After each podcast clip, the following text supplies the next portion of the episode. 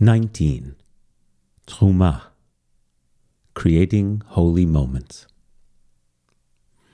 דבר אל בני ישראל, ויקחו לי תרומה. מאת כל איש אשר ידבנו ליבו, תיקחו את תרומתי. ועשו לי מקדש, ושכנתי בתוכם. Tell the children of Israel to bring me gifts. You shall accept gifts for me from every person whose heart so moves them.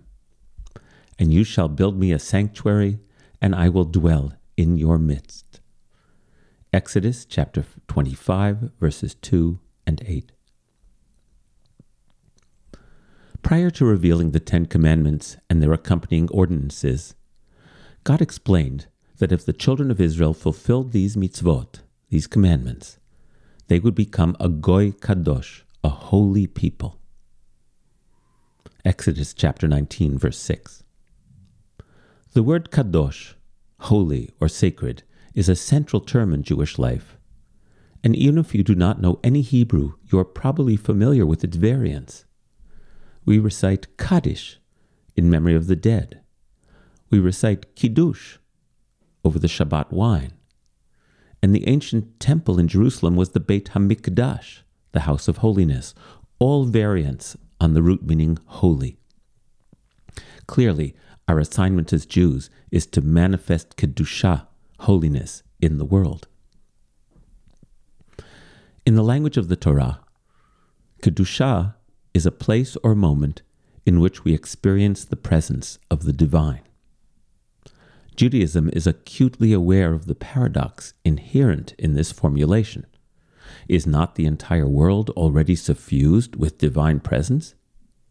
And yet, we humans are uniquely capable of being oblivious to this sublime truth. We can be so self centered that we treat others as objects for our self gratification, and we treat the world as our possession to exploit. We desecrate God's creation. Jewish tradition unequivocally claims that holiness pervades every particle of the universe.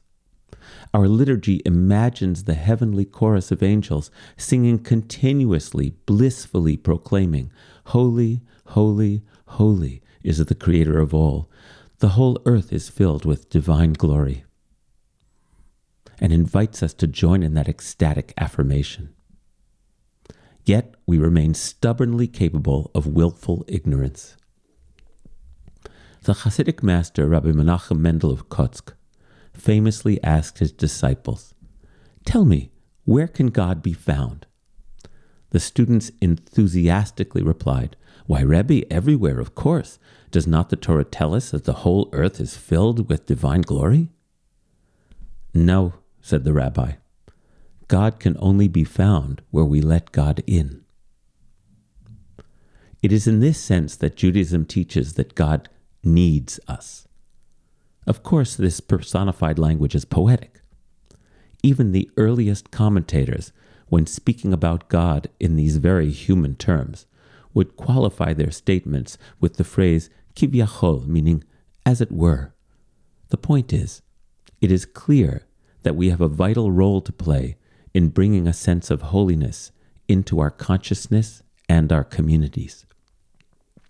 Without our spiritual participation, the holiness that is incipient in every place and every moment might not be realized, might be squandered or missed.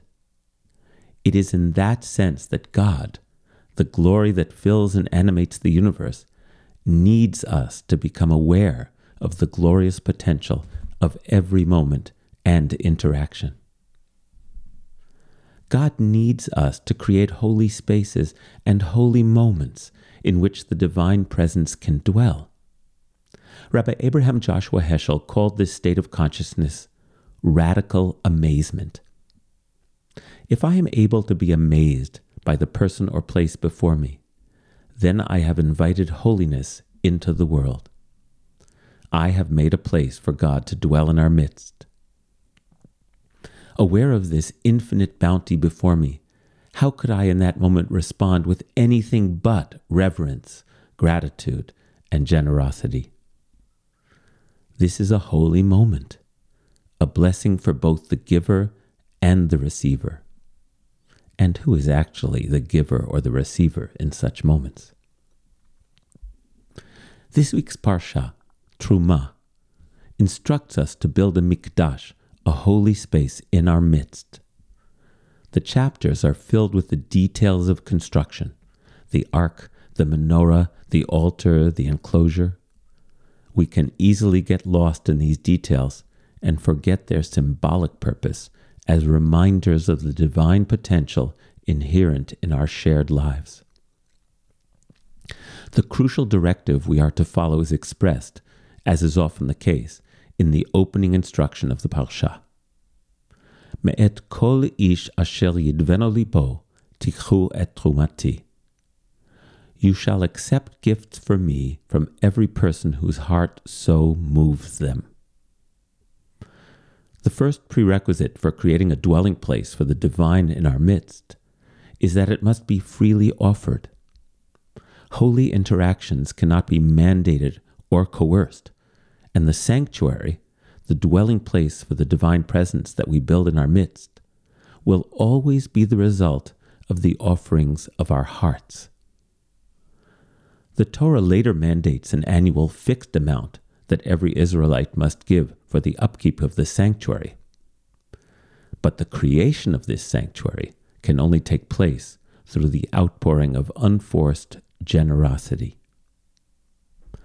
Think of a moment when you experienced a presence greater than you could describe. There are easy moments. Holding a baby, watching a sunset. And there are moments that take more cultivation, intimate love, deeds of loving kindness. And there are moments that simply take us by surprise, a spontaneous insight, a beam of sunlight angling through a ruined landscape an act of goodness from a stranger. Holy, holy, holy.